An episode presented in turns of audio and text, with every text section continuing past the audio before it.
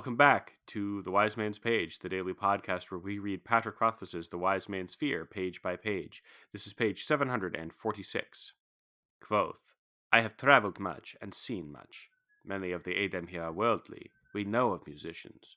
And to be completely forthright, many of us have a secret, guilty fascination with them, much the same way your folk are enamored with the skill of the Modegan courtesans. She gave me a hard look. But for all that, I would not want my daughter to bring one home, if you catch my meaning. Neither would it improve anyone's opinion of Tempi if others knew he had shared the Ketan with such as you. Keep it to yourself. You have enough to overcome without all Ademre knowing you are a musician on top of everything. That's the page and the chapter. I'm Jeremy. I'm Jordana.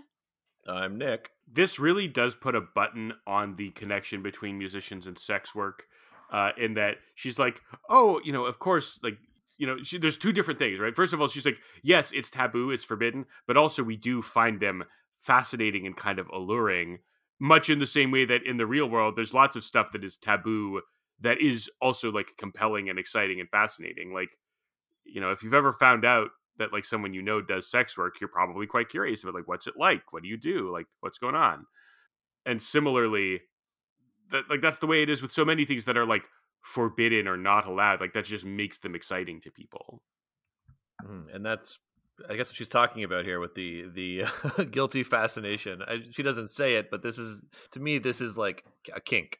Yeah, Like, exactly. A, a pretty common kink among Adem is that they're like, oh man, music. I gotta, I gotta secretly, shamefully Yeah, that's- this music. she sings out loud so naughty um and like that is she probably doesn't know that Tempi feels this way but if they did like that would explain like that would explain why she has such a low opinion of him right? If she knew that he was a pervert who liked music. Yeah, it certainly wouldn't help. yeah. And then if the other kind of connection is you know i wouldn't want my daughter bringing one home is something that libs libs who think that they're more worldly than they really are and more more tolerant than they really are have been saying for like centuries right i don't have a problem with insert marginalized group here but i wouldn't want my daughter marrying one Mm-hmm. Yes, it is frustrating. it's it's like this is a frustrating part of the book, partially because like I see our reality in it. Um, Yeah. and I'm just like, this is a thing that I can't fix.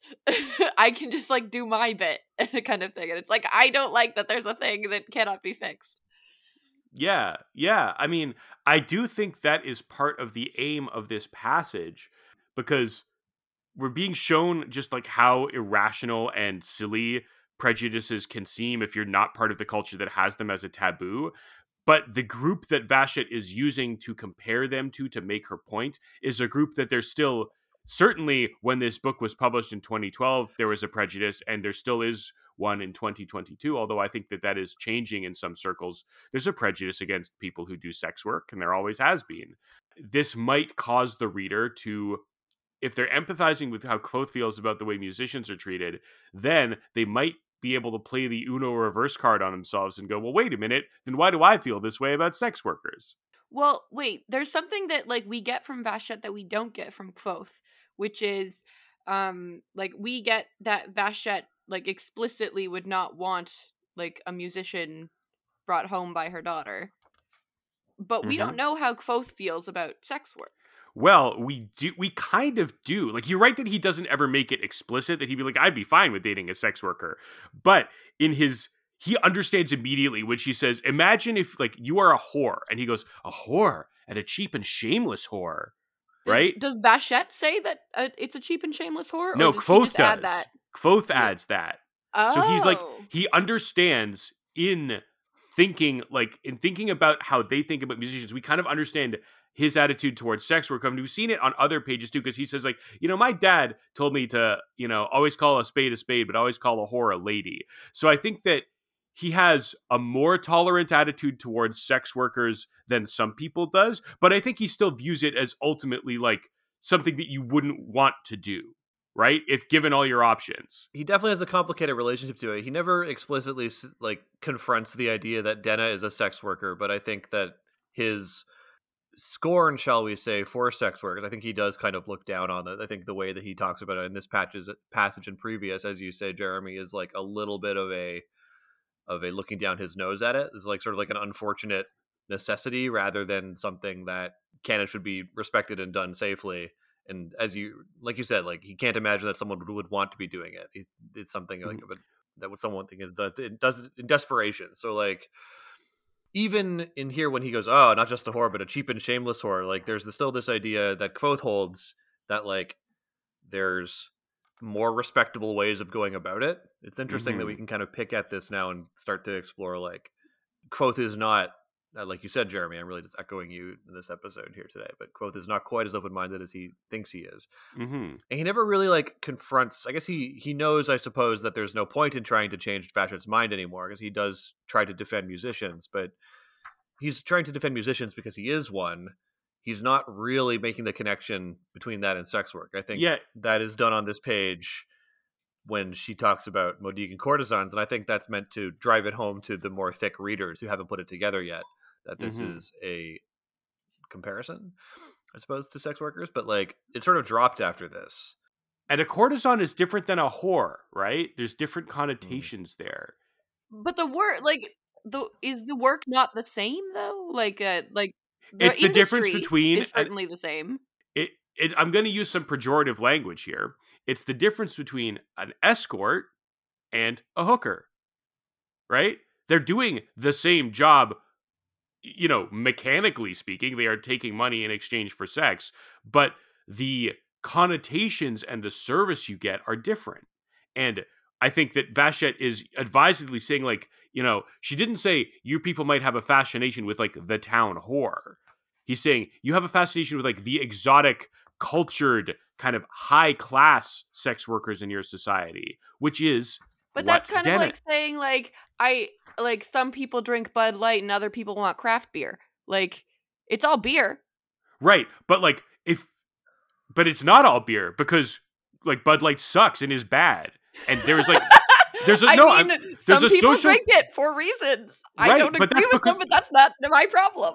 Hang on, it's it's the difference between Jordan. It's between like the the classy musicians who do it properly by keeping it behind a screen, and the the raunchy musicians who go and play in an open open tavern full of everybody. Like there's a right way to do it, even though it's distasteful. There, yeah, there's a more dignified way way to do it. In the same way that Kvothe has a Kvothe has a prejudice about other musicians, right? He is the good kind. He's Edema Ruh. He got his pipes at the Eolian. He like wants to find a patron. Not like those guys he met on the road a few chapters ago who were had scraping together money to buy a new bear to do bear baiting. Right? He looked down his nose at them. You were about to finish your thought about Denna being like the good kind of sex worker, to quote. Yeah, but Kvothe wouldn't see it that way, right? Kvothe would still be like, I have to rest. Here's the thing well-meaning liberals, I think the way they think about sex work is this is a thing that people need to be rescued from. We shouldn't we should not be mean to them about the fact that they do it because they are in circumstances where that's all they can find to do.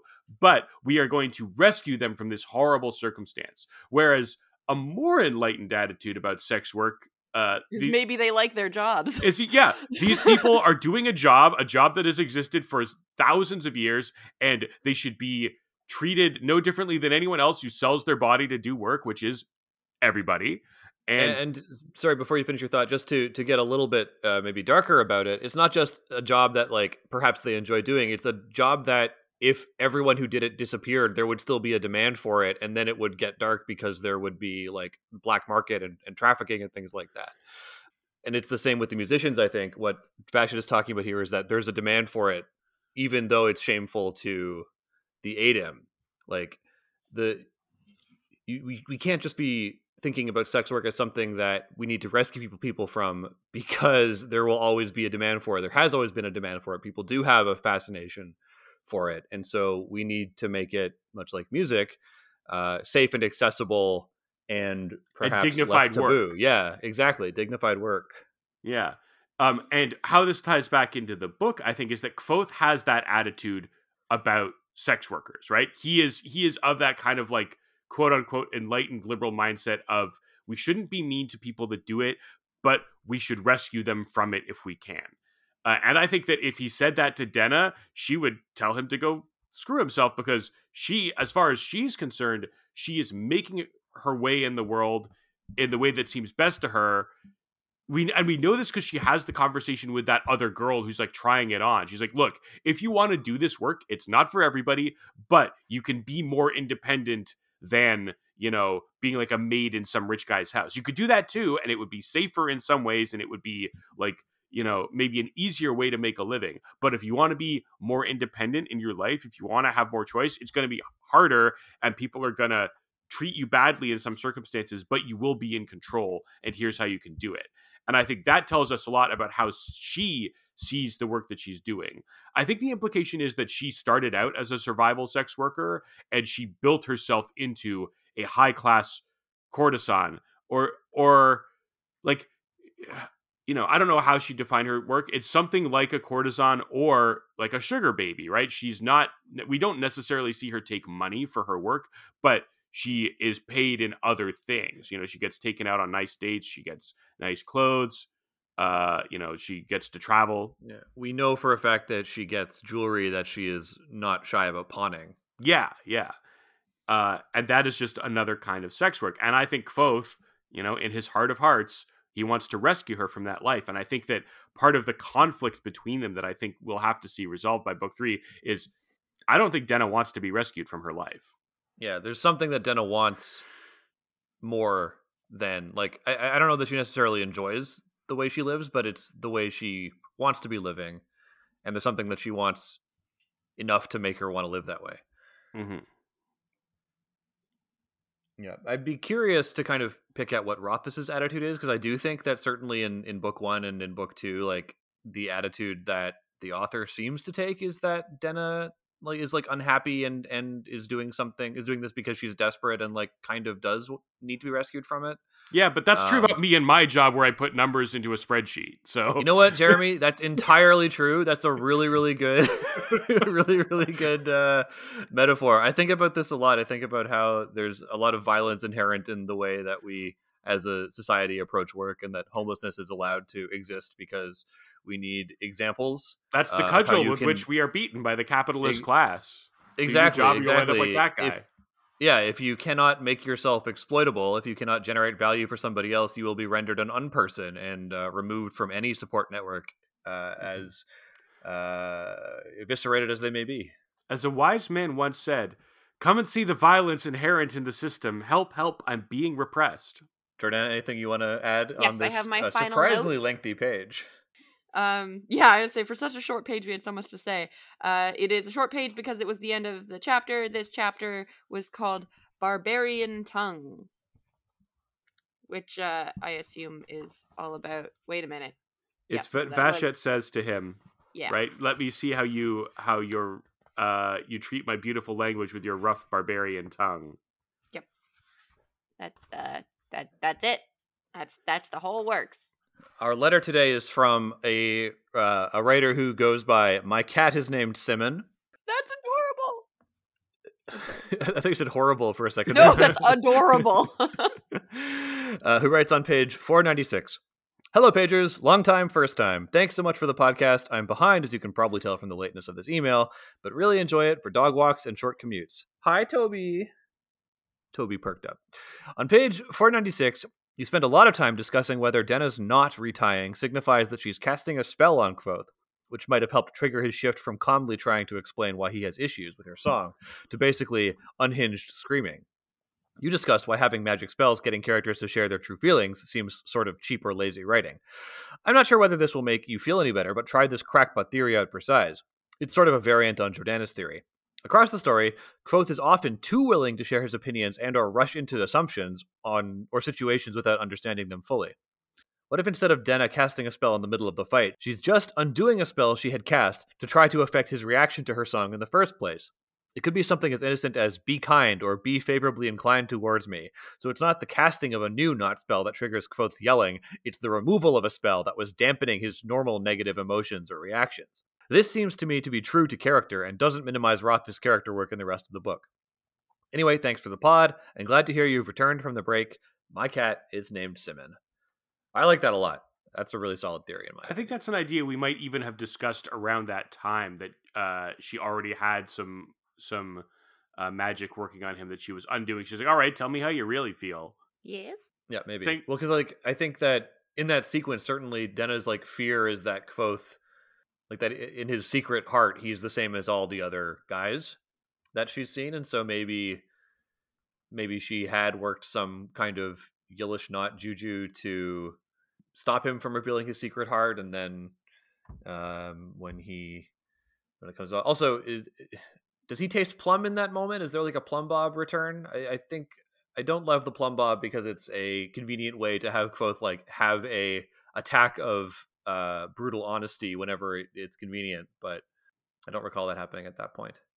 I, I would really love. We talked about this before, and there's there's a bit of chat about it on the Discord, but I would absolutely love a Ender Shadow version of the story from Denna's perspective. Like I would gobble that up. I, th- I think that would be such an interesting take and and just to like to fill in all the gaps here.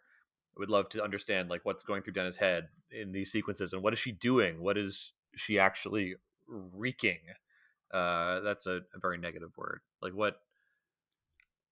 Denna obviously is a character with agency, but like I'd love to see her more openly enact that agency. hmm Yeah, like part of her part of her deal in the story is that she's like this mysterious figure, and Kvothe is never quite sure what she's up to, which means that we're never quite sure what she's up to. Uh, so you're right that that is like kind of rich ground for exploring, assuming that it doesn't all get explained in a satisfactory fashion by the end of the third book, which I think that it might be. It might be, but I would still like to see it. Like I would still enjoy the ride of going through it from her side of things. I mean, Ender's game is was well explained by the end of it, but Ender's Shadow is supposed to be good. I'm not reading any more uh, of of that guy, but uh, I hear good things. Not that I recommend going out and reading those books. Well, just don't pay Read the. Wikipedia. Yeah, don't pay for them. Yeah, pirate those books. And uh, you should not pirate our podcast on tomorrow's page. Uh, Well, our podcast is available for free. But Yes. if you wanted to unpirate it, if you wanted to give a little bit back, seeing as you're a wretched freeloader who is taking things that are, well, I mean, it is for free. So you you're wouldn't not so steal a wretched. podcast, would you? You wouldn't part an old man from his walking stick. Uh, you can pay for this podcast by going to pageofthewind.com and clicking on the button that says Patreon or Ko-Fi and uh, donating uh, as much or as little as you want. Ko-Fi, you can give us a one-time tip, and at Patreon, you can subscribe for as little as a dollar a month to get access to all kinds of extra goodies, including a monthly episode where we talk about kind of whatever we feel like. There's also the Discord where you can connect with other like-minded pagers. Uh, link is at pageofthewind.com. And uh, it's great and it's cool. And I think the thing that I'm perhaps the most proud of, having run this podcast for mm, over five years now, is that there's a little community that sprung up around it. I'm I'm touched every time I get a little ping uh, to see conversation happening in the Discord. It's it's uh, in many ways the most the most valuable thing I've contributed to the world. I think is that there's a little community around this thing that we do. Well, can't say fairer than that. You can decide how valuable we are on tomorrow's page. uh, The win.